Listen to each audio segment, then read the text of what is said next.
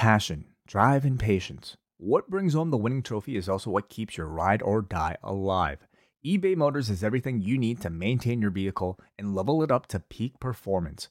From superchargers, roof racks, exhaust kits, L E D lights, and more, whether you're into speed, power, or style, eBay Motors has you covered.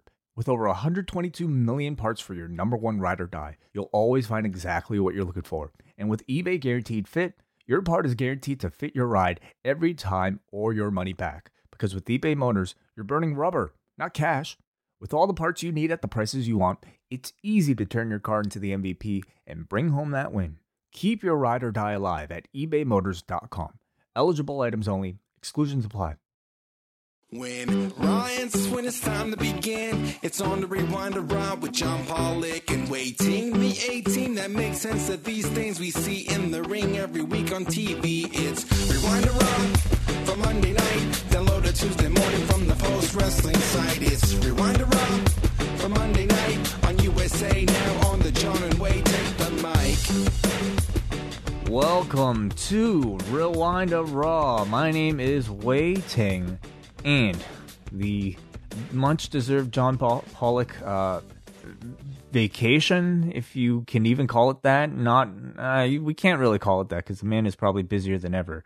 Uh, the The John Pollock um, welcoming of um, of a new member of, of, of the Pollock clan uh, is still going on, and that means our lineup of uh, guest hosts continues here at Post Wrestling. We've been joined in the past week by Bruce Lord, John Cena, Mike Murray, W H Park, and it continues, of course, on Mondays, three-hour Raw. We had to bring in the big gun. This person is what I'd like to call um Nas for podcasting. Anytime you need to uh speed up your podcast and attract just a great great great uh I don't know result, you hit the button and you bring on this man, Nate Milton, the podfather himself. What's going on, Nate? What's going on, brother Ting? uh, I'm, I'm happy to be here, brother, and, and fill in for uh D J Jopo. But I gotta say, before we get into anything, like, I was so moved By, by the show last week, you know, the, the big tribute for John and the way he just slow walked away from the microphone, and they played that that MIDI version of the Rewind-A-Raw theme, and and the fireworks and everything was going off, and I was just sitting in my sitting in my house listening to the podcast, just thank you, Pollock. Thank you, Pollock. And and so I, I'm I'm coming here with a lot of emotion tonight, people. But uh, yes. Uh, all, all jokes aside, I'm very happy. We, we paid a lot for that Metallica. Uh, yeah, I was, I was gonna say, like, the Metallica, yeah. the, the music rights alone set the uh, network back a fortune. Uh, but yes, I, I want to add to the long list of people sending my congratulations out to the Pollock family, and uh, yeah, we we all love John around here, so he's getting a much deserved rest, as you said, brother. So, of course, you're the host of the Rocky Maivia Picture Show with uh, uh, the latest episode just uh, released this past week. So yes. If you want to scroll back down into your feed, you can find uh, uh, Nate's review of San Andreas, along with Shane and Chris from L A this past week. But um, the other time that listeners may have just recently heard from you, of course, would have been Rewind America, which was released mm. uh, well, a little over two weeks ago now at this point. Yep. Yep, but you'd never know it by listening to the President of the United States, Wai. Well, I, I suppose at this point, you know, it, it would be nice to get a bit of an update. I mean, we are, what, like three three weeks removed? I, I, I'm getting my timelines mixed up. But about two and a half, probably, by the time folks are listening to this. Two and a half. And uh, how are things over uh, in the state of Virginia um, in, in, in the several days or several weeks since? Things are good, Wai. Like, I said it on a couple of different shows over the past few weeks. Like, it feels just like there's been a little bit of a weight lifted off of my shoulders. I'm walking a little taller. I'm not breathing as heavy. And again, like, everything is not going to magically change on uh, January twentieth uh, of twenty twenty-one. But it does feel like, you know, the temperature, at least around where I'm at, has started to cool down. Like, there were some idiots the first week that were, like, trying to intimidate people and, and you know, like threatening violence on people. And it's like, yeah, like, that's not the way to get your point across. And also it's a crime, but you know, the authorities took care of that. And so, like, the last two weeks, it's been, it's been kind of, you know, people are just kind of trying to get back to where we used to be. Uh, and so, yeah, it's going to be an interesting way because, you know, it, it's it's one thing to to lose Wai Ting, but but the way the way that the president's acting, you would think, Wai, that that it was like a, a, a mysterious double count out, but actually only one candidate got counted out, and now they want to restart the match or the election. And I, I don't know if that's the way things go, Wai. You know, uh, we've seen heel tactics like this plenty of times. Uh, and sometimes, you know what? They the scary thing is that sometimes they actually, there's a small chance that they might just work, you know, depending mm. on who the referee is, depending on perhaps how, uh, I don't know, how, uh, how, how, you know, if you have a heel commentator talking about it um, on the sidelines, maybe convincing the audience mm. that uh, this person is actually telling the truth when they're clearly mm.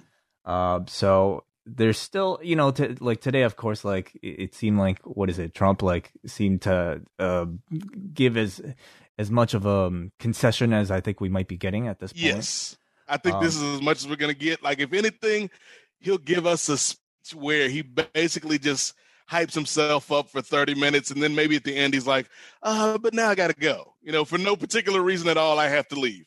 Uh, mm. And I think that's the most we'll get from that man, Wai.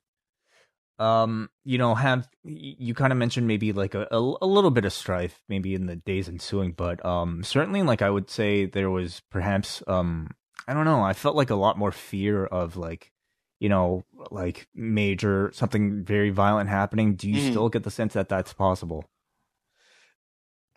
It could, it could happen, Wai, like anything could happen, particularly the closer we get to the election, because I do think these are inflection points where in the Three the, or four the closer days. we get to exactly the, yep. the election, what, or or do you mean the uh, the actual transfer, the the inauguration? Oh, the yeah. uh, I think that you know, like if you look in the days of the election, that's when it was the most tense, and as we've gotten further away from that, it's kind of dissipated, and I think it's going to be the exact opposite as we get closer to the inauguration, where things are going to ramp up.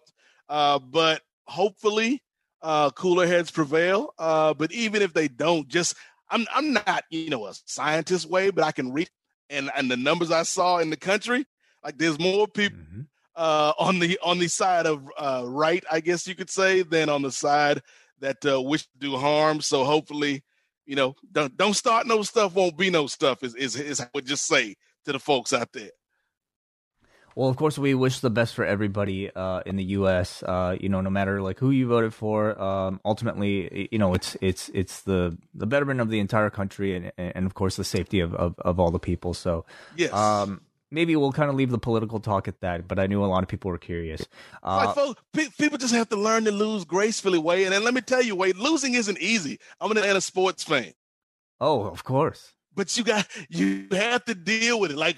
I'm not still out here trying to litigate what happened in that Super Bowl against the Patriots. You know, you just got to live with it. I'm not here trying to reignite what happened a few months ago with the Braves losing to the Dodgers in the National League Championship Series. You just have to accept it and learn from it and move on. And that, that's all I'm saying out there. You know, losing sucks, but you can learn from it and be better.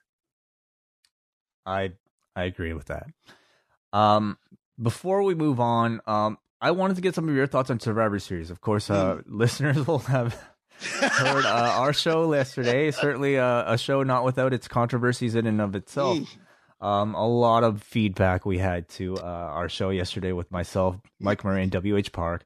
Uh, you know, I have to say a lot of uh, criticism, but a lot of positivity for it, too. So do check it out if you if that interests you. But uh, I also know that you, Nate, did a show of your own. Yes. Uh, so where can people listen to that, first of all? And uh, if you wouldn't mind giving a, a, us a bit of a summary of what you thought. Yes. Well, I, I can do um, uh, all of those things, Wai Ting. Uh, you can check out the show in one of two ways. There's the Wai that I would prefer you check it out, which is go to the Kings of Sport Patreon, uh, where five dollars gets you in the door. And you can check out the newest edition of Chain React, which is a branded show between the Kings of Sport and Play Nation. But if you don't want to slide dollars my Wai, you can go to Play Nation and check it out for free. Uh, and, and we had a conversation with myself, Scott Criscola, and Brent Chittenden, somebody who the postmark should be familiar with. We we talked about Survivor Series, so that's up right now. Um, my thoughts on Survivor Series, Wai, I'm not gonna I'm not gonna bring that bring the heat like that man W H Park, and I love brother, brother Park. He is, he's like the Beyonce of post wrestling. Like he, he did not come here to play with these bitches. Way he came to slay. And that is, that is what W H did last night. Like I, I thoroughly enjoyed the conversation that you had with uh, W H and, and Mike. Uh, and I want to know what more. You're gonna get with W H. Uh, it, you know what? Like, I mean, it, it was a, I, it was a suggestion I had made to get him on the show. I thought it would be, you know, interesting to to get his takes, and it certainly was interesting. So, um, I, I, I do recommend you make up your own mind and listen to yourself. But yes, yes, please, well, please count please. me in the camp that enjoyed the show. Way, uh, but my thoughts on Survivor Series. Was it a great show? No. Uh, terrible show? No. I think it was. I think you said six, six and a half out of ten. I th- that's where I'd go, you know, that six, six and a half range. Uh, because matches that needed to deliver, I think, delivered. And I'm talking specifically uh, Asuka versus Sasha and uh, the New Day versus the Street Profits, as well as the main event. Like, I, I really enjoyed the main event. Like, they managed to somehow make a match that they gave themselves a week to hype up. They made it almost like a WrestleMania caliber match. Into the atmosphere and the mood and the the presentation of it. So I, I really enjoy that. I, I like what Roman's been doing lately. Uh, that was cool. There was some weird finishes on the card, particularly in the women's Survivor Series match, a theme that might carry over to our discussion about Raw tonight uh, with these crazy finishes. Uh, so like, I think the only match that really didn't hit for me, and I don't even know if it was going to, even if they had made it a six-star classic, Ashley and uh, Sammy. And again, like mm. it was short, you know, so it didn't really drag down the show. So I thought it was a decent show, particularly in this COVID era. It's probably one of the most consistent shows we've seen. Um, and, and it didn't, you know, it did what it needed to do. Roman came out strong and Drew didn't lose anything in defeat. So I, I thought it was, for what it was, it was good way. So again, for uh, more of Nate's thoughts, you could check out his uh, post show on the uh, Place to Be Nation, or uh, as we recommend, on the uh, Kings of Sport Patreon, which you can find a link to in the show description. Uh, before we move on with uh, this week's schedule, I wanted to alert everybody to a sale we've got going on this mm. week at store dot post wrestling dot com.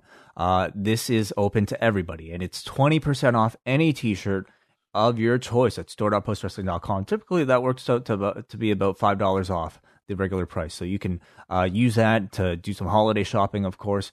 Uh, and you can get the new Bushby and Thompson's Wrestling Adventure yes. t-shirt, the Post Wrestling Marvel t-shirt, the Post ProRes t-shirt, or, if you so wish, the Rocky Maivia Picture mm. Show. A, t- a, a hit, a top seller, if I may say, uh, at store dot post wrestling dot com.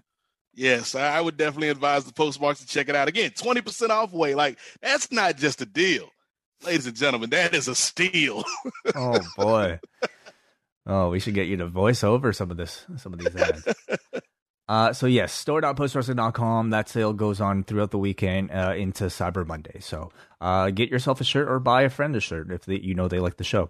Coming up on the schedule this week, uh, for those of you who have been missing John a whole lot, he will be making a return in pre-recorded form, but tomorrow on Rewind-A-Raw, we will be talking about E C W Anarchy Rules from nineteen ninety-nine. Mm. This is a pay-per-view uh, featuring, well, what was supposed to be Taz versus Masato Tanaka for the E C W Championship.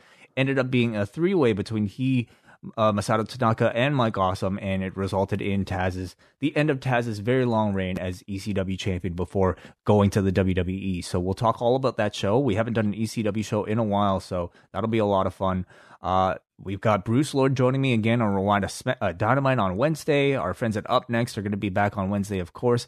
Bushby and Thompson's Wrestling Adventure is out on Thursday on the B W E feed. They will be talking about R O H's Manhattan Mayhem number two, featuring Takeshi Morishima versus Bryan Danielson. Classic, classic R O H match. Uh... with a few R O H experts. So we look forward to that on the British Wrestling Experience feed. Friday, Rewind to SmackDown will be live, and I will be joined again by John Cena. We had a ton of great calls on Friday last week, so uh, all patrons, I encourage you to listen, and please join us again. I'll leave plenty of time for your calls. So that's what's going on this week. on uh, the Post Wrestling Cafe. And you know what? If you're a cafe patron, maybe even a bonus show this weekend as well. A lot of people have been asking for Total Bellas. Uh, if I have a bit of extra time and if I can can convince the fiance to to uh, to join me again, perhaps we'll we'll do one of those. Um, Nate, are, are you a fan of the Total Bellas or any of the reality shows W W E releases? I, see, here's the thing, Wai. Like, I like them for what they are, but I have to binge them. Like, so I, I, I just wait until the season's over and then I'll catch up. And they're like, okay, that's fun. That's cool. Uh, like Total Divas is a little, I don't know why, but Total Divas feels like a little more extra, a little more extra than a little more extra. What are you talking about? It's reality, Nate. Like, it's a yeah, like Total, Total Divas is, is, is like, uh, it, it, like every episode feels like back in the day, and this is going to date me, Wai. Uh, but I'm sure there's a segment of the audience that, that can rock with it. Uh, like when M T V, when, when the Real World was really good, like late nineties, and like you'd always have that dramatic episode where somebody's getting kicked out of the loft or kicked out of the house or kicked out of the apartment. And, and it's like, what are we going to do? And then the last shot is always somebody leaving their keys on the, on the, on the dresser. And it's a, like, that's, that's how Total Divas is. Every episode, edge of your seat, fans. Right, okay. And uh I, I never watched The Real World, so I'll take your word for it, but um that that um I was a Big Brother guy, you know, like we I never really got M T V here. Like we had Much Music and they never really aired that show. Oh so oh, so, so if you never were into real uh, uh Real World, you probably never were into Road Rules either, because that was my show.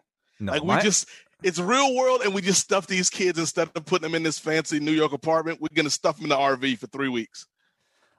You know, what could go wrong? So, Nate, before we move on to our review of Raw, uh, which, you know, I think to some people might have been a bit of a dozer of a show, mm. we are joined tonight, of course, as we were on Wednesday and Friday, by our newsman, Andrew Thompson, the man who's manning the ship over at post wrestling dot com in John's absence, just putting up story after story after story, story all day long. So, Andrew, how are you doing? I'm doing good. Well, I appreciate you having me on, man. Uncle Nate, always what's, good. To, uh, what's up, nephew? I was gonna uh, say, did you did you get your invite to the Thanksgiving cookout yet? oh, oh, oh, we're always good to be talking back with Uncle Nate, and of course, Wai. You know, always good to be talking to you, my man. Even though we still got some uh, some beef from Survivor Series, but you know, it's all good. You know what? Like, I, after a hard-fought battle, I'd, I'd like to think that, you know, we're we're, we're we know each other a little bit more. We're a bit more closer. Maybe we'll even tag team at some point. Yeah. Uh, it's a it's a long-term story, but uh, uh, well, first of all, Andrew, maybe uh, quickly, some what are some of your thoughts on Survivor Series last night? Uh, I, I think it was, you know, in, in ring wise, I think it was a solid show, uh, top to bottom, just specifically on the in ring front. Uh, the ending with with McIntyre and Roman, I think that was a kind of a clever Wai for them to, you know, it kind of, you know, dodged the thing ahead of McIntyre having to lose clean, mm. especially, you know, him lose him winning the title so fairly recently. Uh, I, I did like the fact that they, you know, put the, you know, they, they gave Sasha the win over Asuka, considering Sasha just won the title. So, you know, I think they did a kind of a decent job protecting some of the, you know, the the the, the, the more hot champions right now. Uh, but yeah, on the on the overall in ring front, I think it was a it was a decent show. But like, um, you know, I, I kind of wish they would, you know. Do do the whole champions versus champions thing for like a pay per view like name like Clash of Champions that they got. So I think that's kind of like more more more appropriate for these type of for these type of matches. Hmm. What is in the news today? Man, it's uh well you know the first bit I think is very very appropriate because we have our uh our, our, our T N A specialist, Impact Wrestling specialist mm. on the line, Mister Nate Milton. Uh, it was uh, uh confirmed today that.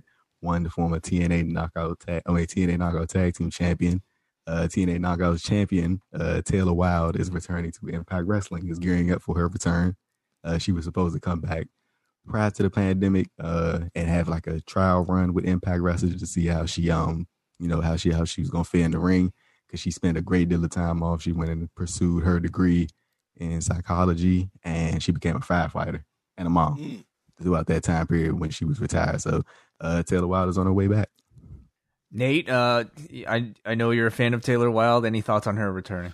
Yeah, I think this is big news, Wai. I think this is going to be something that could help the uh, Impact Wrestling women's division, uh, which, again, like I think Wai, you can make an argument, and I'm not going to say it's the right argument or not, that that's for the people to decide, but I think you can make the argument, Wai and Andrew, that if you look at the Knockouts division versus like W W E and A E W's women's division, like pound for pound, I think Impact might have the best division going right now, just from top to bottom in terms of consistency. And so, like, just adding somebody with the experience of uh, Taylor Wilde to that mix, I think it's a good thing because she was great uh, during her last run. And, and I think, you know, like, time off aside, like, I think she can only help the division.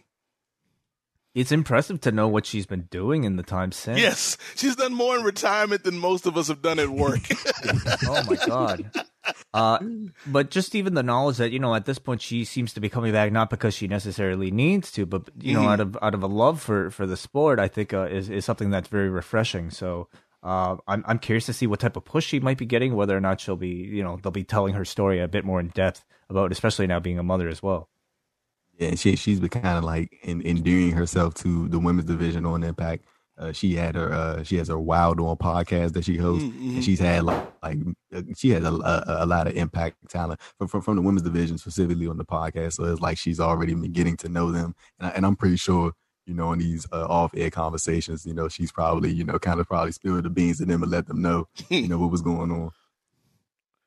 What else is in the news, Andrew? So uh, Mister Kenny Omega uh, was a guest on Wrestling Observer Radio this weekend, and this man revealed uh, that he is working through a torn labrum right now, um, and that's you know, and, and you know, basically said that you know it, it is a, a, something that could require surgery, uh, but he's been you know basically fighting it off and avoiding having surgery, and you know just working with A E W's head trainer to keep him ready on a week to week basis. Uh, I, I think the quote that he said is like more. Like, it, I, I think a lot of people should hear it. And, you know, it's not a, like a lengthy thing, but I think it's a very important. He, you know, and I quote, he says, so torn labrum, as you know, is no laughing matter. That is a surgery. Uh, but, you know, I've got a very talented and unbelievable trainer. And our doctors, of course, are always monitoring, monitoring and making sure that we're doing okay. But our head trainer, Bryce Reddy, next level kind of guy, he can, he's kept me together in a condition where I'm able to perform as long as I make sure that I'm able to see him two, three times a week. I can lift, I can do full range of motion. I just need to make sure I can look after it and I can avoid that surgery. Of course, I can't afford having that time off. If things get worse, of course, that is an option I'll have to consider. But when I have problems with my neck, my shoulder, my back, my knees, and there are days when it is all of them, every single thing is hurting. I go to the trainers, they kind of patch me up, and I go out there and perform. Man, stories. Uh, and of course, that that's from our friends uh, at Wrestling Observer Radio. Uh, mm-hmm. For that interview with Kenny Omega. Um, you know, like I know wrestlers like wrestling with injuries is really nothing new, and you have to wonder, like, on the scale of injuries that Kenny Omega's probably had to deal with throughout his career, like, where does this rank? The fact that he mm-hmm. can continue to wrestle with it, I think, you know, suggests that it's it's it's not catastrophic enough, obviously, that he needs to you know take time off. But right. It also makes you wonder, though, it, like if it is something that will prevent him from perhaps having a longer run. Perhaps for, with the championship in, in, in the near future. Mm-hmm. Yeah, because like um, it, it kind of made me wonder about the same thing, kind of about the Young Bucks, because I know uh, Matt Jackson's kind of dealing with an injury right now. So like, do, do you want to push them a little a little too far when it comes to these you know high profile matches that them, that I'm sure they want to have and that mm. they want to present, and versus like where, where do you kind of draw the line with them as far as okay, yeah, you're the champion, but let's kind of scale it back a little bit as far as you going out there and trying to just. Like just kill it every night, you know? And and yeah. one thing that, that I, I think about when I hear stories like that, Wai, is I've always been an advocate uh, for the idea that wrestling should have, if not like an official off season, it should have like off seasons within the roster where we cycle guy, guys and girls in and out, you know, and give them a couple months off to heal up. Uh, and like, um, so if I'm A E W, I wonder if that's something they think about now. Cause like you said, Andrew, like, you know, they want to go out there and put on the, the best match they can and put out the best product they can. But when you look at like the E V P specifically, like you think like all of us can't leave at the same time, but Kenny, right. like Kenny take, take a couple months off. We, we hold it down. And then when Kenny gets back, all right, Bucks, y'all go do y'all thing. We'll hold it down. When they get back, Cody, go take you some time off and, and, and get ready for that match with Shaq. And, and so like, I think there's like, there's a Wai like, and particularly like it, it's harder in W W E because the culture is so ingrained, but I think with A E W being a relatively young company, that might be something that they could think about going forward. Like maybe working in breaks for not only the talent, but the folks running the ship. I would love to see it. Absolutely. I guess the tricky thing about wrestling is that, you know, like, no doubt, like, an off season would benefit, or like the, you know, the, like cycling, like like what you're suggesting, Nate, would definitely benefit people. But at the same time, it's like, man, what if somebody like, you know, like Chelsea Green comes back in their first match back mm, after like mm-hmm. a big month layoff, and then just like gets injured again, right? Like, you never know when you're going to get hurt. So, I mean, yeah. certainly like a break is better than no break. Um, but at the same time, like, wrestling is just going to be dangerous no matter what, isn't it? Yeah. yeah. I mean, like, it's, it's like football or, or, or uh, you know, boxing or any contact sport. Like, there's an inherent risk involved. And I agree, Wade. Like, you can't stop accidents from happening uh, or injuries from happening. But I do think, like, maybe if you think about things in a different way, you can maybe mitigate some of that stuff. You know, you can't stop everything, but maybe you can stop some of these things. Mm. And continuing on the A E W front, uh, as as announced uh, today, which it will, will it is it's midnight now as we're recording this, but uh, top, top, top, top top flight has K- signed. Kayfabe, brother, kayfabe. But uh, top, top flight has signed with uh, All Elite Wrestling, Darius and Dante Martin. Uh, Nate, Nate, these young dudes, man, twenty-one and nineteen years old, mm. uh, signed to All Elite Wrestling. Uh, Nate, let me ask you, do You, you think, uh, and when you look those two, that you think A E W has done kind of a, a, a decent job with kind of diversifying their roster as far as, like, you know, a, a, ethnicity and race, and uh, on on the on like on that mix of vet versus, you know, fresh faces. Mm-hmm. Like, we recently saw Jay Cargill and Anthony Bowens, Max Caster, uh, and then they, you know, throwing a Matt Sydal that recently got signed. Okay, yeah, I of, really. L- So, I'm Go sorry ahead. to cut you off. First of all, like, are, are we, Andrew, are you actually talking about a pair of people that are actually younger than you for once? I, I am indeed, sir. Uh, that is a, that is amazing. That tells you how young these two actually are. Please continue, Nate. Sorry to cut you off. Oh, no. I'm glad you stopped me there, Wade, because, yeah, that, that that is breaking news. Like, pro wrestler actually younger than Andrew Thompson. More news at eleven. Uh, but I think, uh, like, I do like the mix of talent that's on the A E W roster. Um, you know, the talent we see on Dynamite and the talent folks can catch on Dark, which I think is a really interesting show. Uh, like, I don't watch it every week, but the weeks I do, it almost feels like they've manufactured a, a bit of a developmental territory way. Where, mm. like, these are folks we're going to let get reps, and there'll be reps on T V, but they may not be connected to what's going on on the main show. Uh, and so, yeah, like, I, I think, like, I'm waiting to see, as as uh, a black wrestling fan, like, I am waiting to see, like, who's going to be that breakout black single star in the company. Uh, but I think overall, like, that's just me, like, my wish list, like, what I would like to see from the company going down the road. But I think if you just look at the makeup of the roster, and, and not just ethnically or racially, but as you said, and experience levels and different styles from all over the world. And, and, you know, we got some indie cats in here. We, we've got this kind of, I don't know what you'd call it, but we've got this, uh, I was going to say entanglement to be funny, but that's not what it is at all. Uh, but we got this, this kind of relationship with N W A where we've used uh, some of their women, which has helped our women's roster. Um, so yeah, I, I like what they've done so far. I think they're a great signing. Um, you know, like, just seeing the, how they fit in with the Bucks. Um, mm-hmm. they they look tremendous. But, you know, my my big question is, um, can they separate themselves from the Bucks? I th- I'd say right now they they're very much seemingly like kind of kind of like a very young version of the Bucks, which I think you yeah. know bodes well mm-hmm. for for their futures, because they could be very much molded. But in, in the meantime, you know, mm-hmm. like Nate said, you know, spending that time on Dark in development. Um, separating them from perhaps some of the other teams that are out there uh, will probably be, it seems like a long-term play for A E W, you know, where this team probably won't necessarily get their big run. I mean, we're talking about, like, you know, Private Party. They've been around for a year, still haven't really had a big run. Neither have Luchasaurus or, or, or, or mm-hmm. Jungle Boy. So mm-hmm. all those teams are kind of in line first before a team like this might be, but uh, certainly setting themselves up well for the future, I would say. Like, it's crazy that you kind of mentioned Private Party, because, like, honestly, I felt like ever, I, I, like I felt like the, in A E W, their peak was beating the Young Bucks in the in the in the World Tag Title Tournament, and like yeah. they it, like they just never got to that point again. And like, you know, it kind of makes me wonder, like, like just hindsight being twenty twenty kind of thing, like since Private Party kind of beat the most established team in A E W at that point, should they have gone on to be the first tag team champions of A E W? Then the Young Bucks probably get it back from them. Like, I always wondered about that. Mm.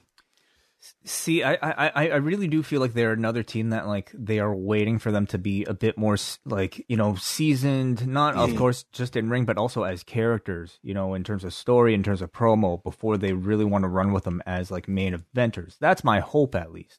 Mm-hmm. Uh, there's certainly a time limit even with that, but I think they're still relatively young and underexposed that I think you're still pretty far away from it. So I, I still have, like, high hopes for them.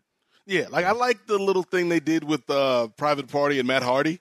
Like I thought that was an interesting combination, and behind the scenes, it was probably good for them to sit w- under that knowledge tree. Uh, but yeah, like this, it's it's tough because that division is so stacked. Like where, like who's the team you're going to move out to move Private Party up, and and so like I, I do feel like way like their their time will come. But they they they like that turkey what right now, Andrew. Like the turkey that's sitting at your house right now, listeners. Like it's it might be good, but you ain't putting no seasoning on it yet. And I know, you know, you you want that good turkey taste, you got to put the seasoning on there, the salt, the pepper, maybe a little paprika if you want to get fancy with it. That that little razzle dazzle, Andrew. Uh, but but right now, Private Party, they just like that that, that turkey that's got potential. We just got to season them up a little bit. Cooking sessions with Nate Way, I, I, I think that's the perfect way to put the blind news segment, man. We had our Thanksgiving a month ago, so, I mean, I'm jealous right now.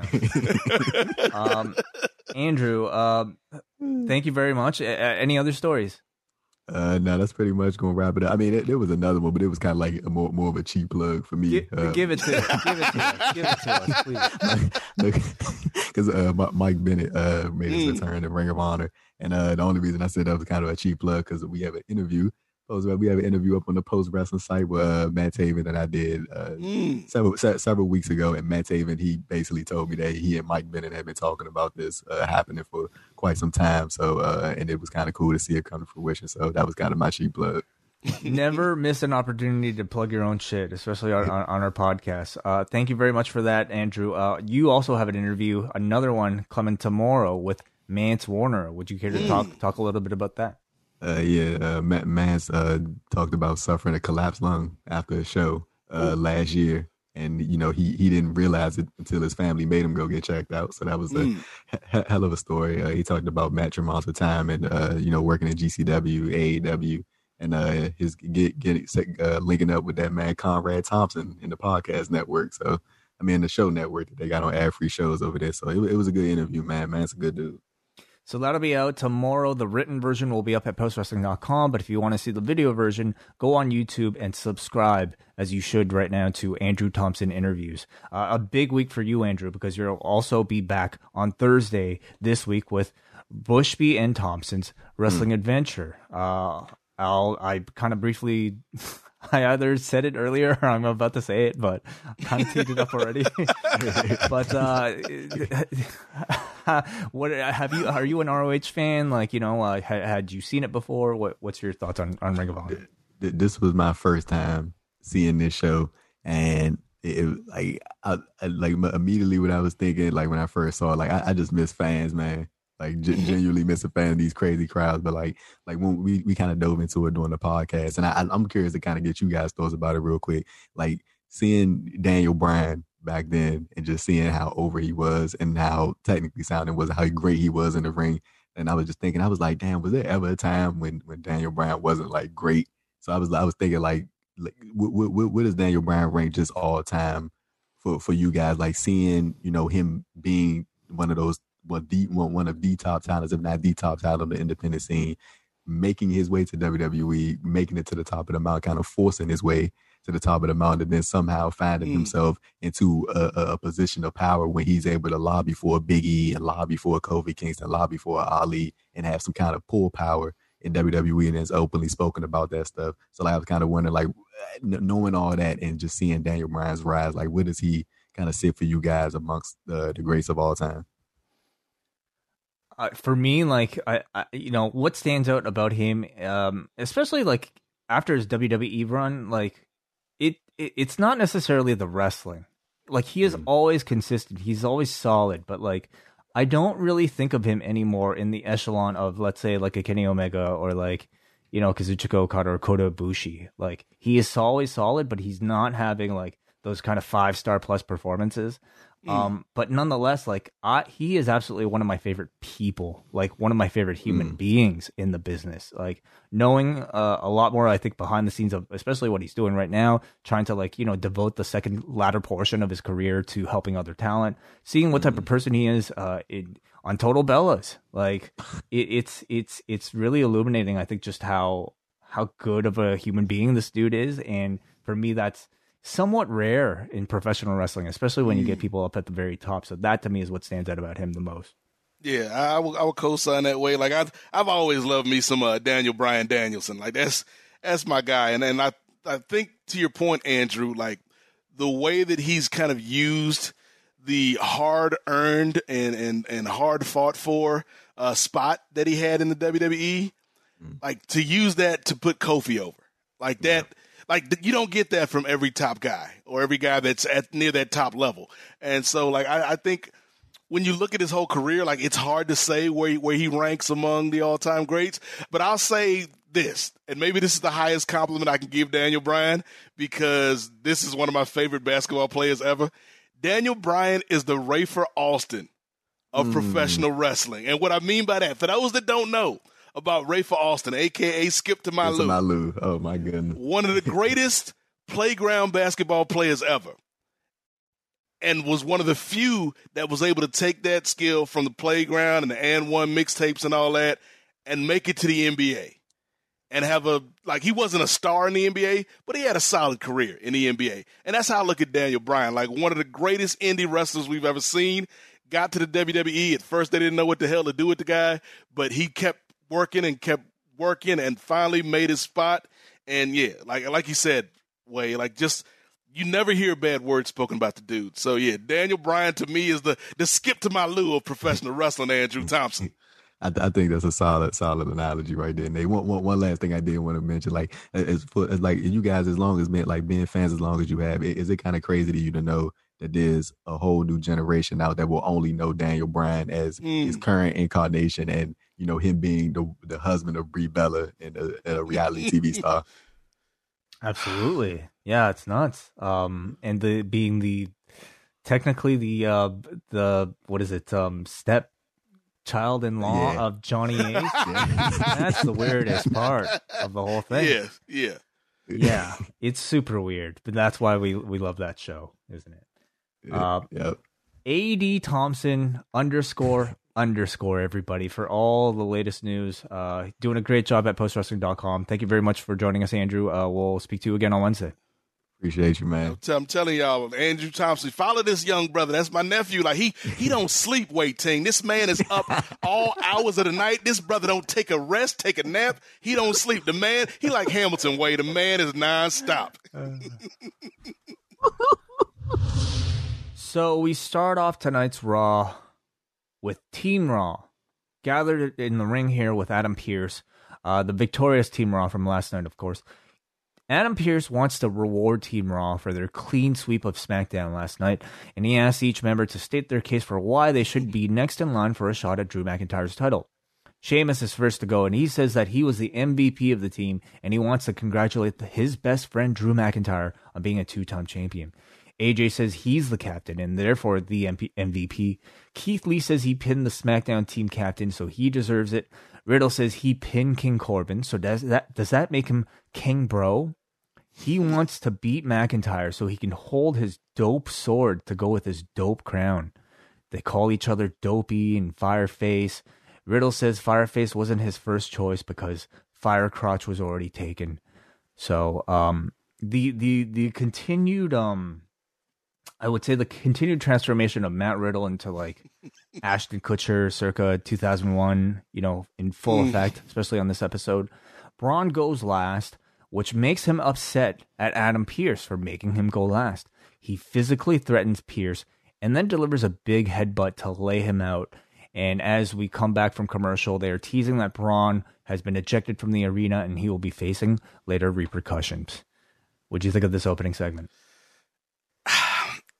I like it in the sense that the sweep last night actually had ramifications on this show, and it wasn't just something they, they just did. Uh, but yeah, like the a little bit of Riddle goes a long, long way for me, Wai Ting. And uh, this was a little, little too much Riddle. Um, I, I do like what we ended up getting out of this, though. So in, in that respect, it was a good segment. It's certainly positive that they, you know, see enough in him to give him so many lines, to give him so, like a big presence on the show, because the alternative mm-hmm. is that he wouldn't be on the show at all. Um, but like again, it's like it definitely we went through this exact same thing with Rob Van Dam, you know, twenty mm-hmm. years ago, and mm-hmm. it's that they they really just feel a need to reduce him to just this very one note, whatever, dude, you know, bro, mm. like type of character that um might be more palatable than say, you know. Weed smoking former U F C fighter, um, but it just feels, I don't know, a little bit too cartoonish, I think, for yeah. the average modern fan is, is what I would say. I think especially when we've seen how Impact portrayed the Rascals, which is, you know, you could say that's a similar gimmick where, you know, they're the potheads, but for whatever reason, maybe it's performance, maybe it's writing. Like, even though those guys were caricatures, they felt more three-dimensional than Matt Riddle does up to this point. Mm-hmm. So earlier today, we are shown a video clip of the Hurt Business telling the New Day how how they embarrassed Raw and their loss to the Street Profits last night. They want a match for the tag team titles tonight. Cedric says, while you guys were cosplaying last night, I was on the sidelines. And tonight, I'm not asking, but I'm telling the New Day that I want a title opportunity. So the spotlight can be put where it should be, on me. Woods agrees. Uh, what did you think about Cedric Alexander having like a big sort of little moment here for himself? Again, the W W E giveth away and they taketh away. Because on the one hand, I like that Cedric Alexander had more to do here. I just felt like this segment, and there'll be parts of the match that we talk about, like it just didn't click. And like I like everybody involved in this segment, but for whatever reason, it felt too contrived. I, I guess would be the word I'd use, Wai. Like, like we know that things have to happen on this scripted show, but it felt like they could have come up with a better rationale for this match. The ration, the rationale was you embarrassed my show, and I mean there was there, there are no such things as I think really rankings. It's just like you encounter somebody in the back, you ask for a title shot, and you know things are just kind of granted. But I I did note that it was like. Interesting that they decided to give Cedric, you know, this amount of spotlight, and that would continue mm-hmm. into the match itself. I thought Cedric said it pretty nice and confident here. Like, for the first time since he entered the Hurt Business, you, at least I got a sense that they were actually focused on making him the next mm-hmm. star, star. Like, the, the, they're looking at him perhaps as the Randy Orton to, you know, their evolution as sort of like the next guy in line to for a main push. Whereas before, the whole time I just kind of saw him as like, you know, your two oh five Live, like mm-hmm. jobber there to take falls, and that could still very much be the case. But tonight, like this little bit of like, you know, uh, scripted dialogue from him got me to feel like he might be somebody important to pay attention to. So we go to the match. It's a tag team title match between the New Day and Shelton and Cedric. Um, quite standard going into the commercial, but we come back here. Kofi is about to dive onto Shelton, and while the referee is distracted, the illegal man, Cedric Alexander, rips Kofi off of the turnbuckle from the outside, sending Kofi tumbling to the floor. Kofi starts to sell the injury from the fall as the ref counts he and Shelton both out. Shelton is about to drag Kofi back to the ring. Seven, eight, nine, ten. Shelton makes it back through the ropes, but Kofi doesn't. So the match is counted out. Um, ringside... Everybody looks perplexed. The Hurt Business have technically won, but their music doesn't play. The New Day at this point retreat to the ramp. They're calling for their belts. Even Woods is saying, you want a title match and you can't even follow the rules. M V P grabs the mic. He says he needs the ref to restart this match. You don't want to lose like that, do you? Are you guys scared? So the New Day agree again to restart the match. And then another commercial. Um... I feel like me recapping it made it sound maybe a bit more fluid than it was, but in yeah. execution, it felt incredibly awkward. What was going on here, Nate? Ah, this this was bad, Wai. And, and again, it's not to denigrate the performers, because everybody involved in this match is a good performer. Uh, but one of the things that I hate about any medium, uh, movies, T V, uh, wrestling, is when you've got characters acting dumb for no reason. And we will see this again with the Hurt Business tonight. And, and I think I was more pissed off about the second instance than this one, but this still wasn't good. And it also, like, it immediately makes the viewer think back to Survivor Series if they watch Survivor Series. And we talked about how that match, the ending was kind of wonky. And, like, I don't know if that's the vibe you want going into tonight. So, yeah, it, it made... It made the Hurt Business look dumb. It made the New Day look dumb for accepting the, the restart of the match. And, it, like, yeah, it, it didn't do the performance any favors. So, I mean, by the way this whole thing played out, I mean, it, I, I would bet that it was, you know, everything according to plan. But, God, like, in execution, it felt like, I don't know if somebody was late getting into the ring and they just, you know, respected mm-hmm. the rules so much that they had to count Kofi out, which would be crazy to me. But... Either way, I think it's silly, okay? If it was a screw-up on Kofi's part. Like, yeah, I admire the respect for maintaining a referee's credibility, but when it's a half second away, yeah. bend the rules a bit, please. But now, if this was intentional, I think that's even worse. You know, why would you script a segment like this just to, what, facilitate a commercial break in here? Right. So that, I mean, Jesus, it just, like you said, it made the Hurt Business look like idiots. They're the ones who caused Kofi to get injured, and then they got themselves counted out. Yep. It made New Day look like heels for accepting a count-out retention of the tag team belts.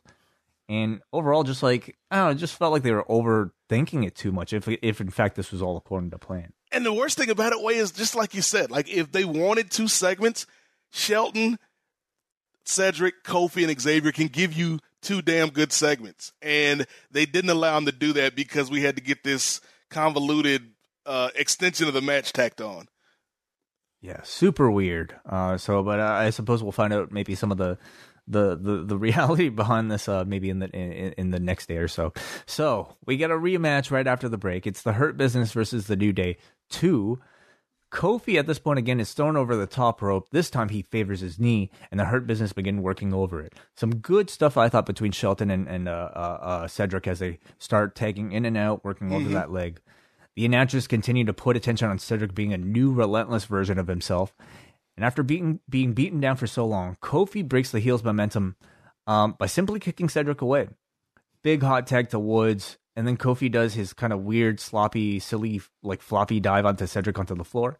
Woods hits a powerbomb counter into a code red onto Shelton for the win.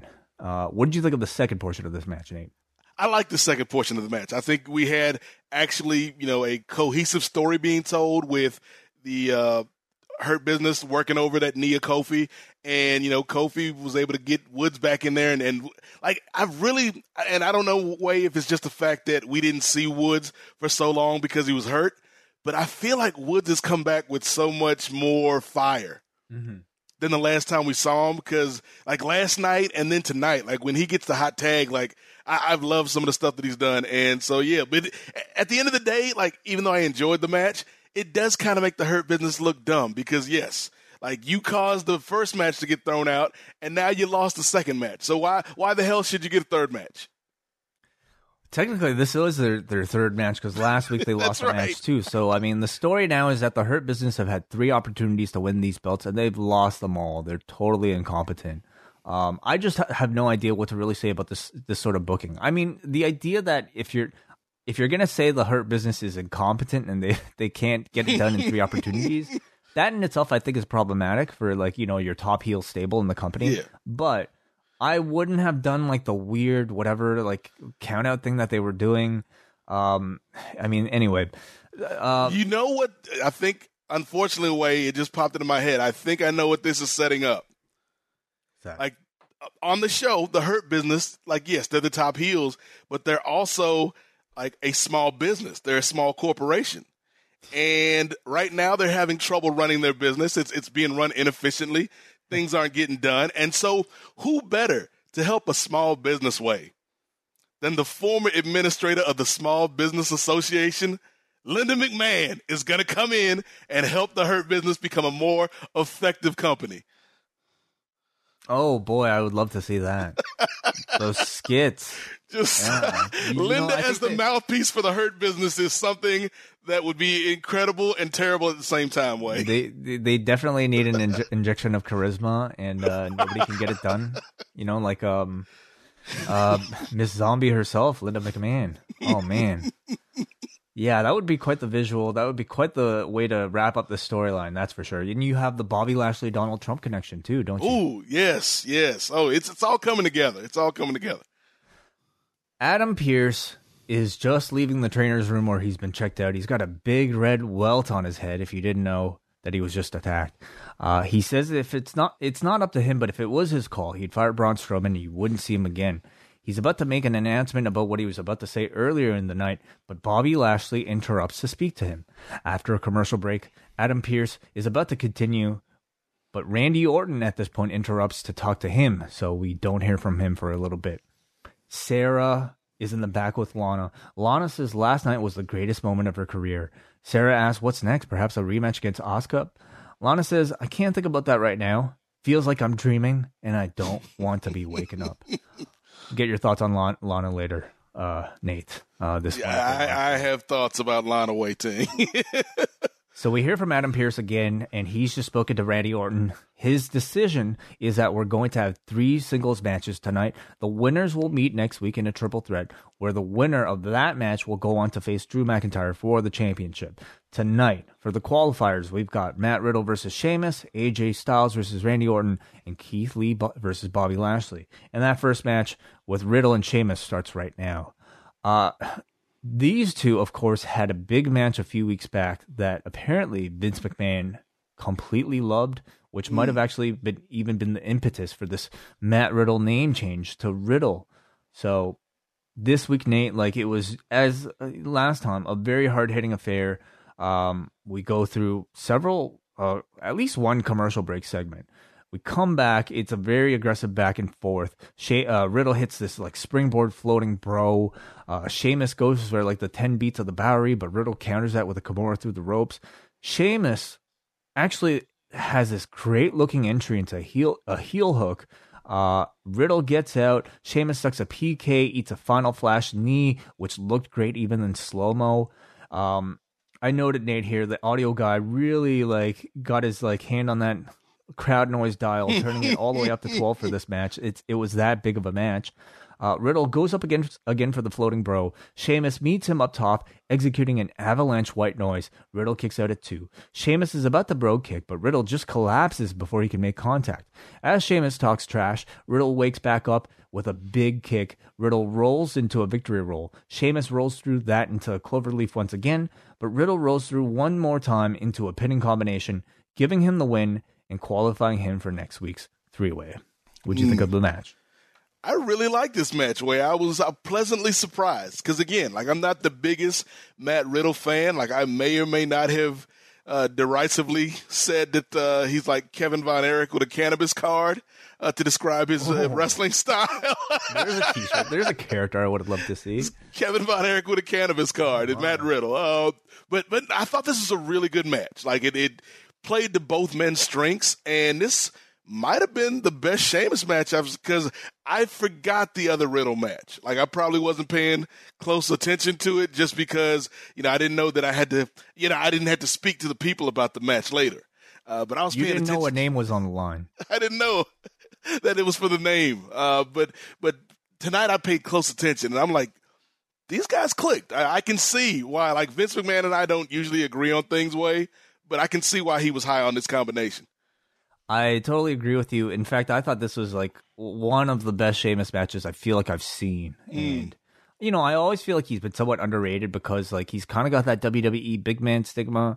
But I thought a match like this really put a spotlight on like some of his, you know, more versatile talents. Like he, of course, loves to hit hard, which matches really well with Matt Riddle's style. But in Riddle, like he was able, the combination allowed Sheamus to drag out some like uh, some more technical ability here, mm-hmm. like some nice looking heel hooks here. Um, it was like kind of a nice way to round out that hard hitting style that Sheamus already has. And for Riddle, I thought this was one of his best main roster matches too. Yeah. You know, um, in particular, like I feel like through his time on the main roster, I'm, I, you know, go, going into it, like I, I, I too have been pretty vocal about maybe like my, I don't know, not like me not being completely on board on the Matt Riddle train. I feel like a lot of people um kind of maybe over over overrate him. Um, but I feel actually him being on the main roster has kind of made him into a more uh, well-rounded wrestler himself. And in particular, mm-hmm. in this match, I thought his selling was better. You know, he's not just a guy who's going from flashy move to flashy move. I thought the bits in between the moves for him on this in this match is is something that I think he showed improvement in. It's something that I think the main roster W W E style actually teaches well, maybe teaches a little too well, and and and, and you know makes its odd makes his wrestler, wrestlers rely on it a little too much, as we will go on to talk about perhaps in an, another match later. Uh, but at least in this one, it definitely helped Riddle feel more well rounded to me. So uh, I thought it was a very good match. I would have loved to see a camera on Vince McMahon as he was watching this. I'm sure he would have loved it. Yes, and, and and to your point on Sheamus, like I was not super enthused about the prospect of Sheamus versus Drew. But if we get a Sheamus that looks like the Sheamus we saw on Raw tonight, like I think that could actually be a pretty good match. Totally, absolutely. Like Sheamus too has like a very hard hitting style. I think when you add the element of like a well told story to it, mm-hmm. it, I'm actually more excited for that match than I've probably been for any Sheamus match. Um, whenever it happens, so we shall see. Lana and Asuka are backstage, and Asuka last asks Lana if she challenged her earlier. Lana says, not really, I was just asked the question. Lana is super, or sorry, Asuka is super enthusiastic, and she simply accepts the match. See you in the ring tonight. As Lana gives just, uh, in case you had any doubts how she felt about this thing, uh, they spent a long time lingering on her smiling, like, mm. big smile about it all. Uh, I mean, Lana is like, she is a, a trained theatrical actress, and when you're trained in the theater, Wai Ting, I don't know if you've ever been in the theater, but you're, you're you're taught to play to the back of the room so that somebody way up in the cheap seats can see your emotion, and that's what Lana was giving us tonight. Uh, yeah, definitely. Um, subtle. It was subtle. Yeah. Firefly Funhouse segment is up next. Today's lesson is all about something truly evil: friendship. Bray says friends will always let you down. One minute they're your best buds, playing ball, burning the midnight oil. And the next, they're burning something else. As we cut to shots of Randy Orton burning Bray's house down from a few years back. But Bray this this time is actually alluding to Alexa's friend Nikki Cross as a frog appears. A, a friendship frog who believes that true friendship should last forever. Bray tells Alexa to show us what she's going to do to Nikki by attacking the friendship frog. So Alexa's eyes start glowing. She takes uh, that stake that Bray has and destroys the frog with it, uh, green blood and everything. We see an obituary vid- video for the friendship frog, frog in a fog uh, from a tadpole to now. He died at age forty. Is that how long frogs? I, I, I, don't, I don't buy that. Out of, out of everything in this segment, that's the thing. That's where I draw the line, Wai. I can't believe that. nineteen eighty to to uh twenty twenty. I mean, that's a pretty long life span. It's a good run for frog. Um. So anyway, um, the punchline at the end is he was a fine amphibian. It's a shame he croaked. Um, listen, I uh, I can't wait for John Pollock to come back because um, I hate recapping these. There's so much going on. Yes. I hate writing notes and then recapping them because there's I can't omit any of it because like it would make it even more confusing. But it's just like, I, can you help me make sense of all this, Nate? Uh, here's the thing. Like, I'm kind of hot and cold with the Bray stuff. Like, sometimes I really dig it. Other times I feel like it's just eccentric for uh, the sake of being eccentric. Uh, but tonight, and I, I don't know, like lately, maybe it's because of the inclusion of Alexa. It feels like the segments have a little bit more life to them. Uh, but yeah, like I, I, I like that we're still keeping Randy Orton on the back burner, no pun intended. Uh, and I guess it did what it was supposed to do to set up the match tonight. But yeah, like there's, There's there's a lot going on here. Like I, I maybe I need to hang out with Matt Riddle more, and then I can understand these segments more clearly. Yes, the Kerry Von Erich with the cannabis card.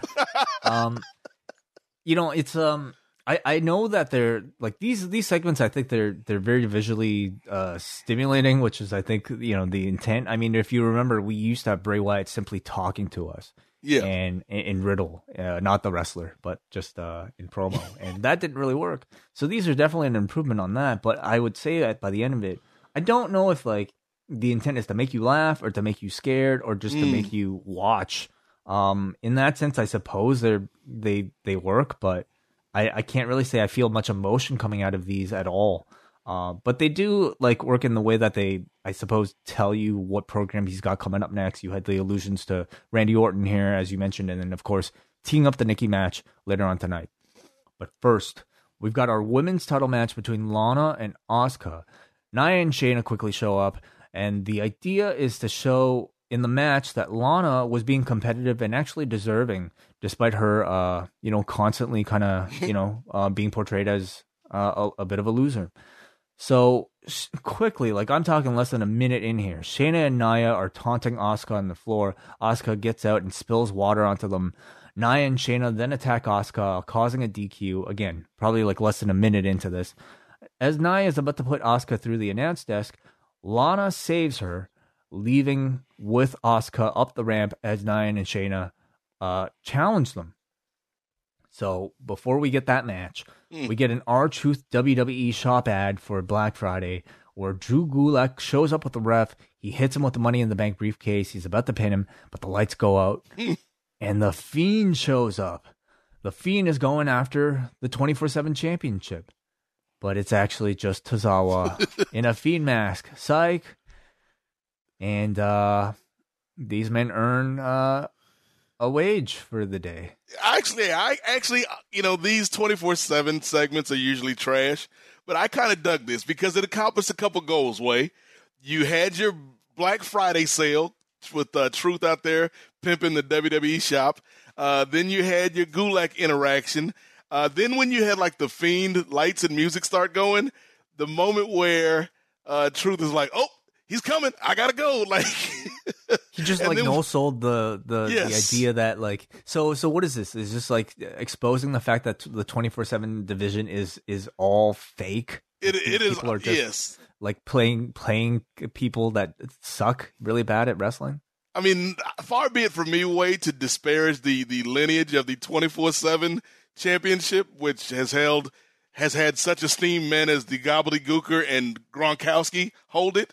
Uh, but yeah, this is like we, we this is Akira Tozawa, by the way. Like I, I don't think we can remind people enough about this, Way. This is Akira Tozawa, who was eaten by a damn shark at one point in his quest for this championship.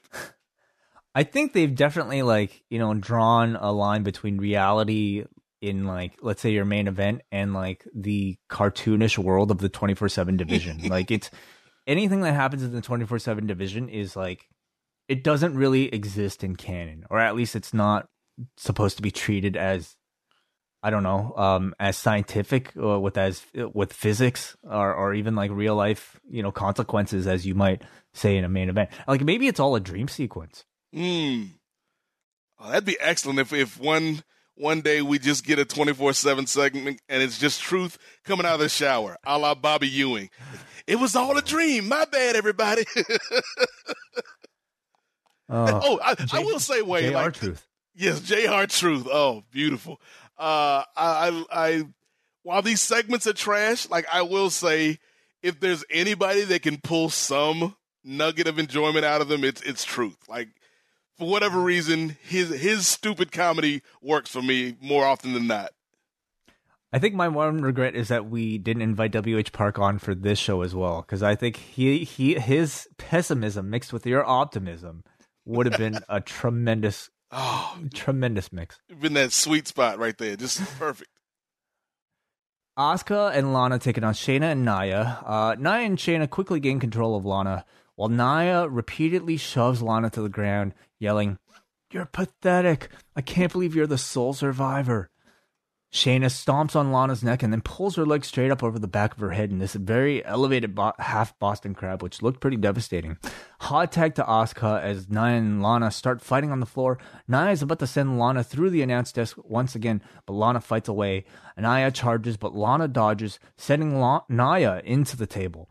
Shayna grabs Lana in a clutch through the ropes, but Asuka rolls her up for the victory, so Lana again is being positioned as the one who kind of snuck her way into giving Asuka the major assist here in a victory. Again, without doing anything. Um, what what did you think about the match and the storyline as a whole? Oh, here here comes the pessimism way. You wanted it, you're going to get it, because I, I hate this character. Like, I think this could work if you had somebody that could garner sympathy. And despite the fact that Nia and Shayna are being these relentless bullies, I have no sympathy for Lana. Like, she's she's she's not Mikey Whipwreck, you know what I mean? She's not uh, Kylie Ray or some figure that you're like, oh, that person needs to be protected. Like, they're too innocent for this rough and tumble world, but they they won't give up because they've got spirit and moxie and grit. Lana's not that character, and I think the the ending of the Survivor Series match left a bad taste in my mouth. The fact that this is the same Lana who, my math might be off way, but like three weeks ago, she was walking around with Natty, like making things miserable for people. And mm-hmm.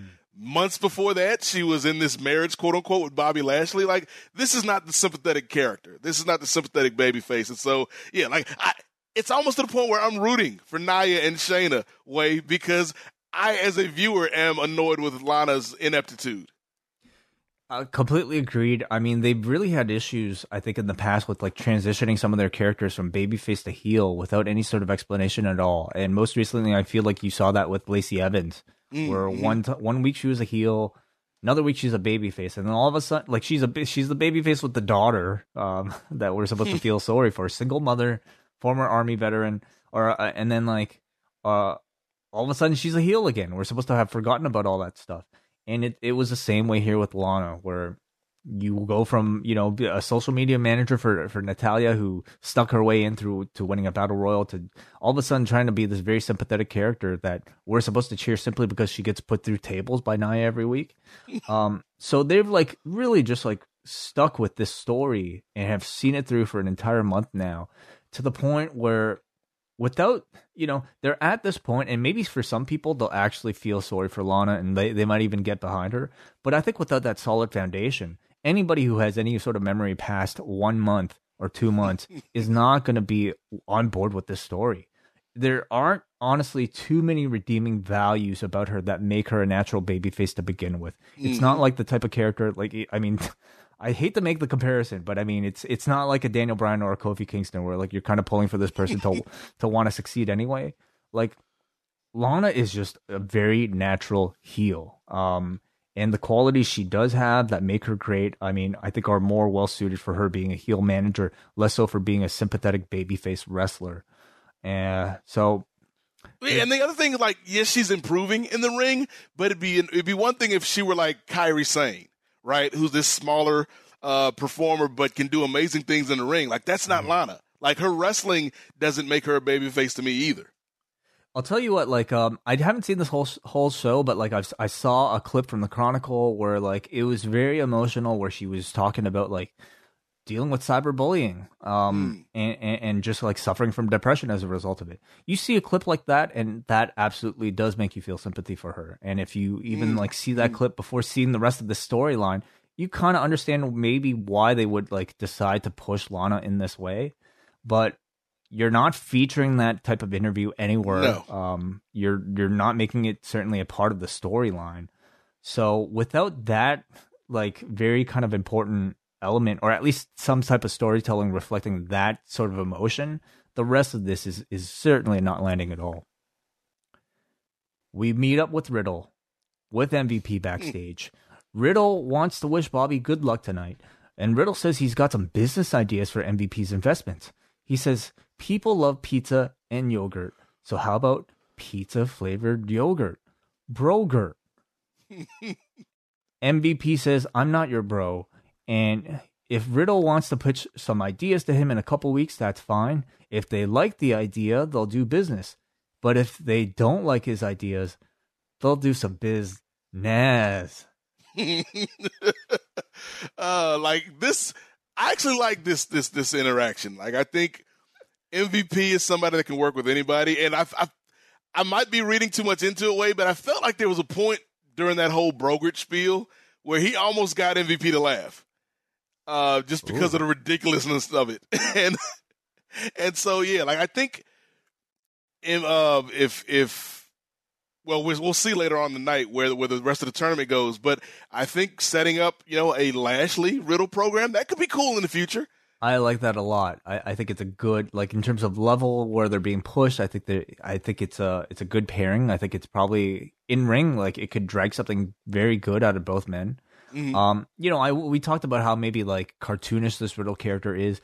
I will say, like, Riddle does a very good job of portraying it and delivering exactly, I think, what they're looking for. It it's not awkward for him. Like, he is this character, and um, it you know it, it if if the intent is to portray him as sort of like, you know, like nineties surfer dude, like he's nailing it. Or uh. Kerry Von Eric with, Eric with the cannabis card. Kevin, Kevin, because, you know, the, they got the uh, bare feet connection. Oh, Kevin, yes. Kevin Von Eric. Keith Lee versus Bobby Lashley. It's a battle of mm. two very well-protected men. This, of course, is another qualifier for the triple threat next week. Uh, Lashley hits a flatliner, but Lee kicks out at one. Lee is uh, trying to prevent the Hurt Lock from being applied. He's about to dive onto Lashley, but M V P distracts him, which allows Lashley to attack. Uh, both men execute very impressive leapfrogs. Lee delivers a big cross body to the floor, but M V P shoves Lee into the post behind the ref's back. Back in the ring, Lashley again struggles to apply the Hurt Lock, but Lee fights out of it, dropping Lashley right onto his back, squashing him. And at this point, M V P simply runs in and attacks Keith Lee, causing Lashley to be D Q'd. I thought there were some really, really impressive sparks of like athleticism in this match from like these two super athletes. And I almost wish this was this was a match that took place in a shorter amount of time, because I feel like these two going at a much faster pace could have been really impressive. For mm-hmm. me, I thought the pace was at times a little too slow and inactive for me. And this, to me, is where maybe W W E style gets to be a problem rather than, you know, a, a positive. Uh, but I thought overall they did a good job conveying both guys as like big, evenly matched monsters. Yeah, I really like the combination between these two. Uh, and, and like, they had some decent chemistry. I think, you know, if if they had the chance to run this match back, it could be even better. Uh, the one thing that really pissed me off, though, Wai, again, making your characters look dumb, was the finish. Mm-hmm. And the announcers tried to cover it by saying, you know, M V P, he he saw Lashley was was was taking too much punishment, and he wanted to end the match. You know, maybe maybe they had a a flashback to Rocky Four, and that's what Rocky should have done. He should have ran in and hit Drago before he he killed Apollo. Uh, but like, it's like, okay, if if you want me to buy that theory, Lashley's right there. Why didn't M V P just kick Lashley one time? Then the same result happens. The match gets thrown out, but this time Lashley wins instead of loses. Yeah, you're right. Yeah, absolutely. Why? Well, I guess he doesn't want to hurt his own guy. Like, maybe they they're that. They're that like careful about it, but um, yeah, it's it's kind of true. Um, you should, because it makes be... M V P look silly, like he's supposed to be the mastermind, but he got his guy D Q'd. Yes, absolutely. Um, like he should. Well, have. He got all of his guys D Q'd tonight, basically. did did that happen in the first match too? In the uh, Kofi match, in the, oh, in, in right. the New Day match, yeah, uh, the count out. Yeah, it was not a great night for the Hurt Business, unfortunately. Mm. So um. You know, well, they might have to have that meeting with Matt Riddle to keep afloat, or Linda. Nikki Linda's, Cross- Linda's going to come in and, and, and tighten this ship up. She's she's not going to play for this tomfoolery. No. Nikki Cross is in the back. Uh, she's been trying to get Alexa to come back, but she's done trying. And uh, Nikki is sick of worrying about Alexa and her friendship. Um, she's going to beat the fiend out of Alexa Bliss tonight. And Nikki Cross comes out. I don't know if I've noticed her theme music before. I don't even know if this was actually her theme music or just the music they used to go to commercial, but she's walking out here, Titantron and everything.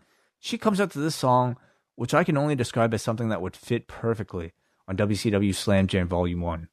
Like, I don't know if you noticed, Nate, but it was like, felt like it was straight out of the eighties, man. Like, it was mm. very different from the type of music that they've been using lately, but people uh, I'm, I mean, there is, to, to be fair, like, one of the masterminds, one of the brilliant uh, minds behind Slam Jam does still work in the W W E. So that's maybe what we need. Forget Maybe C F Os. That's a Michael P S. Hayes original. Forget C F Os. Like, put put, put Hayes in, in N X T to, to charge of the music. Oh, that'd be amazing. We got Alexa Bliss versus Nikki Cross. Uh, this, I think, was somewhat portrayed as a bit of a culmination again, I suppose. I feel like these two have already had the match, but um, they're doing it again. This time, Nikki wanting to beat the fiend out of Alexa. Nikki asks throughout the match, "What's wrong with you?" Alexa makes Nikki chase her around the ring. Uh, finally, Nikki grabs her, takes control. Um, she's beating Alexa up pretty aggressively, but um, Alexa just kind of smiles about it, and Nikki continues slamming Alexa's head into the mat, screaming, "Listen, listen!" And then Alexa, in the middle of this match at this point, starts crying. She's pleading Nikki not to attack her. She's looking at her hands confused, screaming, "What's going on? What's going on?"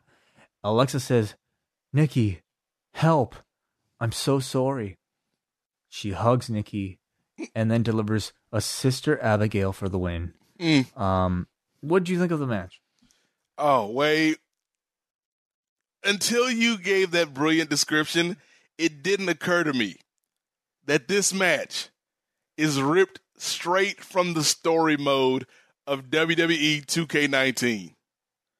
Because there's a part where your character, and spoiler alert for this video game that's two years old by this point, uh, but uh, your character is in a feud with Bray Wyatt, and Bray Wyatt hypnotizes your friend and forces your friend... Up? No, this is in the game, Wai. It forces your friend to fight you, and and the only way you can save your friend is by beating him in a match.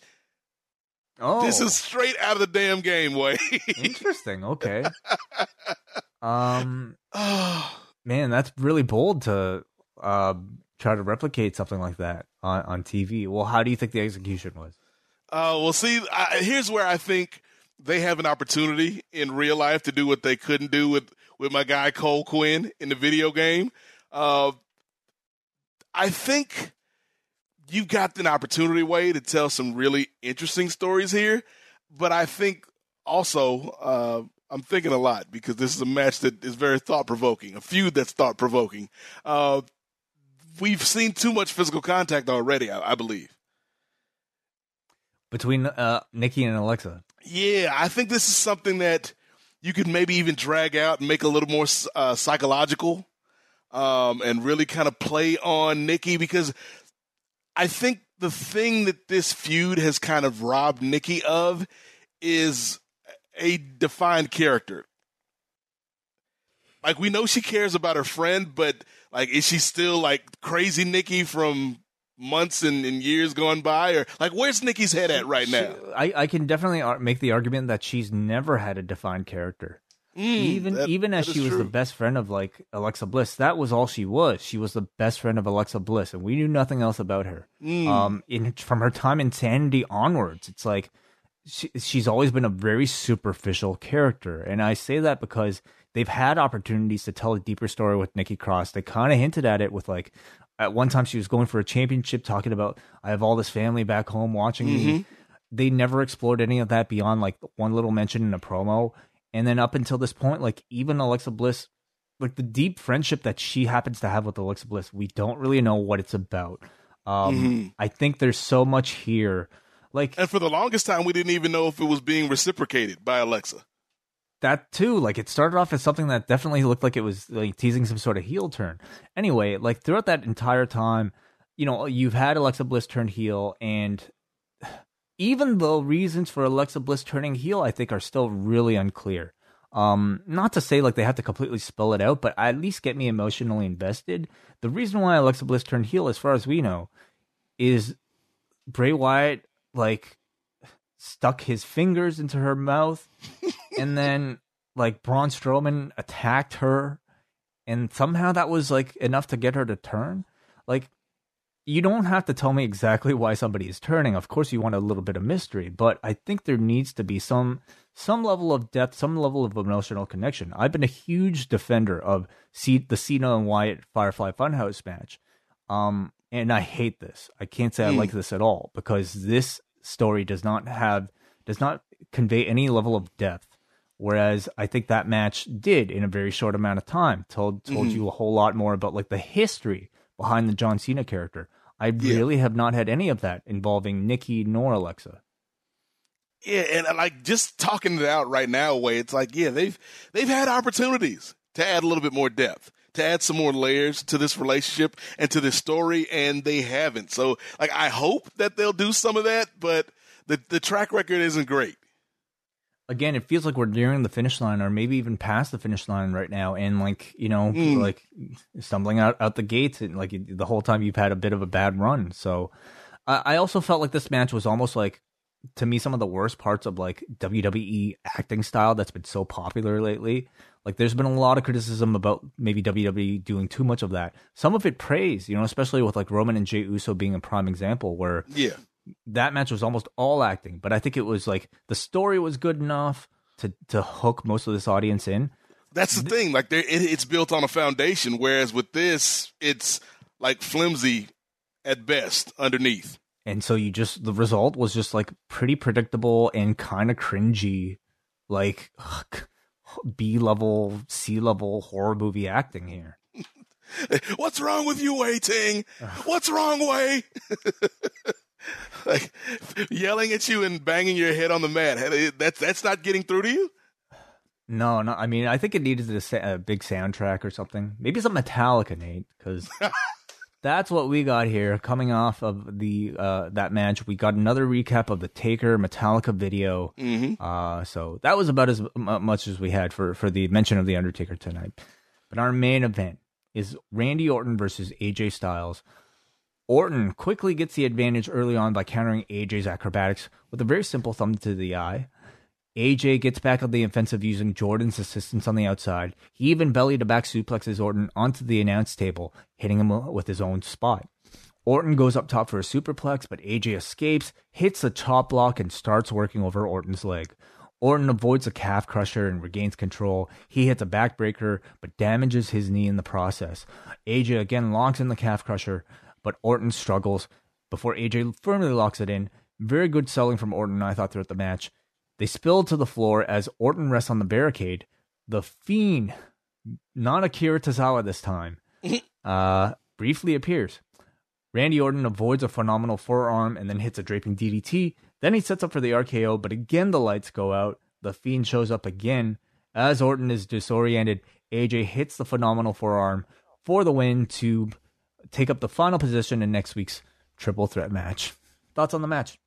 Yeah, I, I thought the match was solid. I think, you know, we could quibble with some of the finishes from the matches we've seen in the, in the tournament tonight, but like this match included, I thought the right guy went over. Like I'm really looking forward to A J Riddle and Keith Lee. Like it almost feels like a throwback T N A match where you've got two guys that can fly and do the technical stuff and you got a big muscle base. Mm-hmm. Uh, it's like a, like A J Daniels and Abyss. Like it, it brings to mind something like that.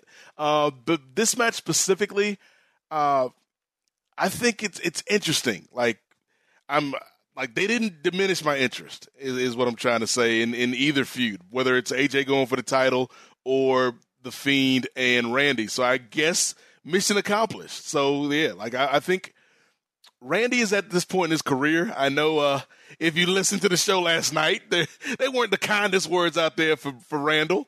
Uh, but I think at this point in his career, Randy's a guy that you you know what you're going to get. And when you put him in there with a guy like A J, it's it's going to be solid at least. I like the match. I thought they told a good story with Randy's leg. I liked mm. Orton selling a lot here. Uh, you know, your your enjoyment, I think, of the match might depend on how accepting you are of some of the shenanigans with the Fiend here at the end.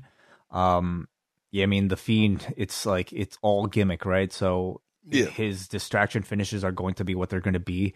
Um, I, I do wish, like, maybe they can be a little bit more, like, varied with the way he interrupts the matches now, rather than just lights out, peekaboo, he, you know? It's, it's branding. Branding. It's branding. He's got a style way. He's got to stick to the brand. Well, retro, I, I guess he uh, Retribution is no longer around. They weren't on the show at all, so uh, so they, he's the only guy using it. But uh, what did you think of Raw overall? I forgot because I, I like I usually watch Raw. Like I'll tune in and out on Mondays, and I watch Monday Night Football, or I'll watch Rachel Maddow, or I'll watch something else, you know, and flip back and forth. Uh, this is the first time in a long time way that I've sat down to watch Raw. It's a long watch. Oh yeah, it's it's a long show. Like I I wouldn't be surprised if some folks out there were watching and fell asleep towards the end of the show, right before it, the main event, maybe. Right before the main event, maybe. It wouldn't it wouldn't surprise me. Uh, I think this show could have been pretty good, but there were some things that really pissed me off, particularly the way the Hurt uh, Business was portrayed in terms of some of the decision making. I thought some of the finishes of the match were screwy. Lana, being this babyface we focus on in the women's division, is not doing anything for me. Uh, you know, the Bray, Alexa, Nikki stuff is kind of hit and miss. Um, so, like, overall, it was, it was like, it wasn't the worst show I've seen, which I guess is damning with faint praise way. Uh, but it wasn't a great show, especially not coming off of a Survivor Series that I thought was actually pretty solid. I never really noticed it, but, like, I mean, Survivor Series last night was, what, like, uh, three thirty uh, in runtime? Yeah. Um, but, like, yet, for some reason, like, that show feels far quicker than the three hours of Raw, like, mm-hmm. that we get. And I think that's m- mainly due to, you know, how important the content might be um, that you're watching for those three hours. Like, uh, the show we got last night was fitting of a three and a half hour show. Yeah. The content we typically get on an edition of Raw is fitting of perhaps a one and a half hour show. Um, and that is, it definitely makes these often a drag. And it, I really felt yeah. it this week too, but and I, the, did... the pacing's off too. Like if, if you want to give me a forty minute or thirty minute, however long it was, New Day Hurt Business match, just do it. Like mm-hmm. you don't need the shenanigans in the middle. Cause I thought if you had told me going into the night way, that we're going to get a thirty minute match with the New Day and the Hurt Business, I'm like, okay, cool. I'm here for it. But the way they executed it, it, it just wasn't good. I really enjoyed the mini tournament that they had throughout the show, you know, yes. leading into next week's three-way. I thought all three pairings were really good, uh, at least in ring, you know, maybe finishes aside. Uh, all three pairings were really good. And in particular, I would actually really highly recommend Sheamus versus Matt Riddle from tonight for people to go, to go out of their way to watch. Um, You know, it also built well for next week's three-way, which I'm also looking forward to a lot. But, uh, yeah, some of the booking on this match, man, I don't know what happened with that New Day Hurt Business thing, as you mentioned. Um, and a lot of, like, you know, I would say non-committal finishes in Lashley and Lee and A J and Orton. But at this point, it's almost to be expected for W W E. So, you know, uh, good concept, maybe not uh, fully delivering an execution. So we shall see what the forum thought here. forum dot post wrestling dot com. Uh Out of ten, Nate, what would you rate this show? Oof, I know, like six out of ten is my brand way, but I, I can't give it that that high. I can't go that high tonight. I'd probably give this show maybe a four and a half out of ten. Uh, let's see what the forum thought. Five point six out of ten. Mm. Paul from New Jersey says, "When Riddle talks, Paul from New Jersey becomes sad." That being said, he and Sheamus had a hell of a match. Hard pass on the pizza-flavored yogurt. I've been thoroughly enjoying the Lana stuff. Thought we might see Peyton Royce on the show after pitting Bayley, but once again, my hopes are dashed. Raw started out... That's true, too. Like, they put Peyton over, I would say, pretty well mm-hmm. by giving her a pin over Bayley, but no, nothing from her. Um, Raw started out very promising, but took a bit of a nosedive as it went on for me. Five WrestleMania-caliber matches that already happened out of, at WrestleMania out of ten. Uh, so is Tucker completely forgotten about? Yes. Yes. He's probably on main event this week. Uh, do you want me to take this one, Nate? Or do you want to read it? You can go ahead and take it away. All right. It's just one last piece of feedback here from Andrew from Cape Breton. And I was going to say, like, I didn't want to make mention of it, Wade, but the fact that, yeah, we got two pieces of feedback, it, it tells you about this show. I think so, too. Uh, we got Andrew from Cape Breton who says, the stuff with Lana bugs me. I watched her W W E Chronicle episode, and at parts it's heartbreaking, but also frustrating. Lana clearly is not cut out for being an in-ring worker, as seen in her slow motion running in offense, but she has so many other positive aspects about her that W W E just doesn't want to use. It feels like they're trying to fit a square peg into a round hole with her. What's worse is it seems like she's a sympathetic babyface despite being someone who fails upwards. Mm. She comes across as entitled, and it makes me want to hate her and get beat up. Watch her get beat up by Nia Jax and Shayna Baszler. I like the Riddle and Sheamus match, but M V P looked at Riddle like everybody looks at Riddle, with pure disdain and annoyance. Why do all the heels feel like baby faces? Real, I relate more to the heels. Maybe I'm just getting cynical. It's kind of true, like uh, what what what Andrew mentioned. Like she, Lana is getting the the what is it? Uh, James Ellsworth push. Yes, it? yes. It's yeah. it's like uh like the Peter principle. Like you just fail upwards, and and and. Uh, Like you'll get promoted to the level of your incompetence, and like the when when when you were reading that feedback, way like and then it's it's terrible because yes, I, I still I need to look at that Chronicle because like I have heard good things about it, and it does sound like she's been through some stuff in her real life. Uh, but all I could think about when when Andrew was leaving us feedback is, oh my goodness, Lana's gimmick is white privilege. Like I haven't done anything to earn my spot. I haven't I haven't done the hard oh, work required and necessary. Like I get it just by virtue of being a pretty blonde lady. And and who were the final two people to eliminate themselves last night, Nate? Mm, two two women of color, Wai Ting. This is a metaphor, it's not a match. Oh my goodness. Oh boy! Well, um, that that makes me give a whole new appreciation to this uh, to this storyline. Uh, there's perhaps a whole lot more depth at play than, than maybe we're we're giving it credit for. Um, very interesting takes, as always from you, Nate. Um, a pleasure as always. Thank you for joining me for a, a bit of a, a longer show, um, but still, I think within within our time limit. But uh, again, Nate, uh, where can people hear from you? Not just for your wrestling takes, but for all of your takes on everything going on.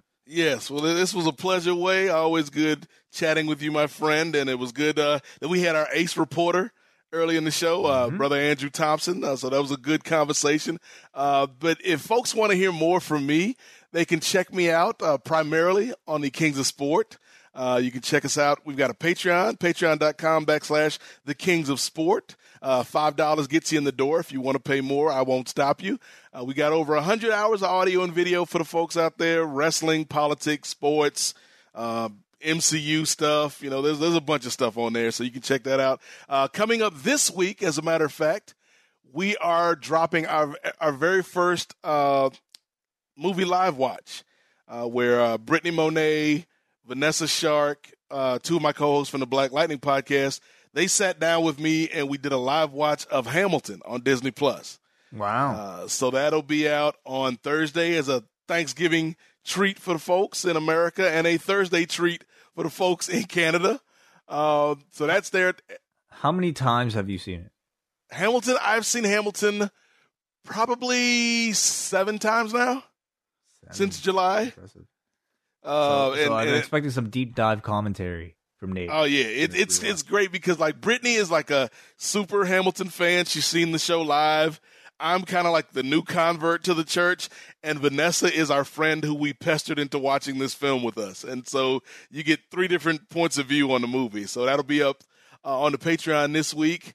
Uh, you can also check me out on uh, Place to Be Nation uh, with the main event, and of course, Post Wrestling, uh, the Rocky Maivia Picture Show, the latest edition, as Wai mentioned off the top, is myself, Shane McDonough, and Chris from L A, and we reviewed San Andreas. And and I don't know if this is breaking news or not, Wai, but that will be the final review from the Rocky Maivia Picture Show for twenty twenty.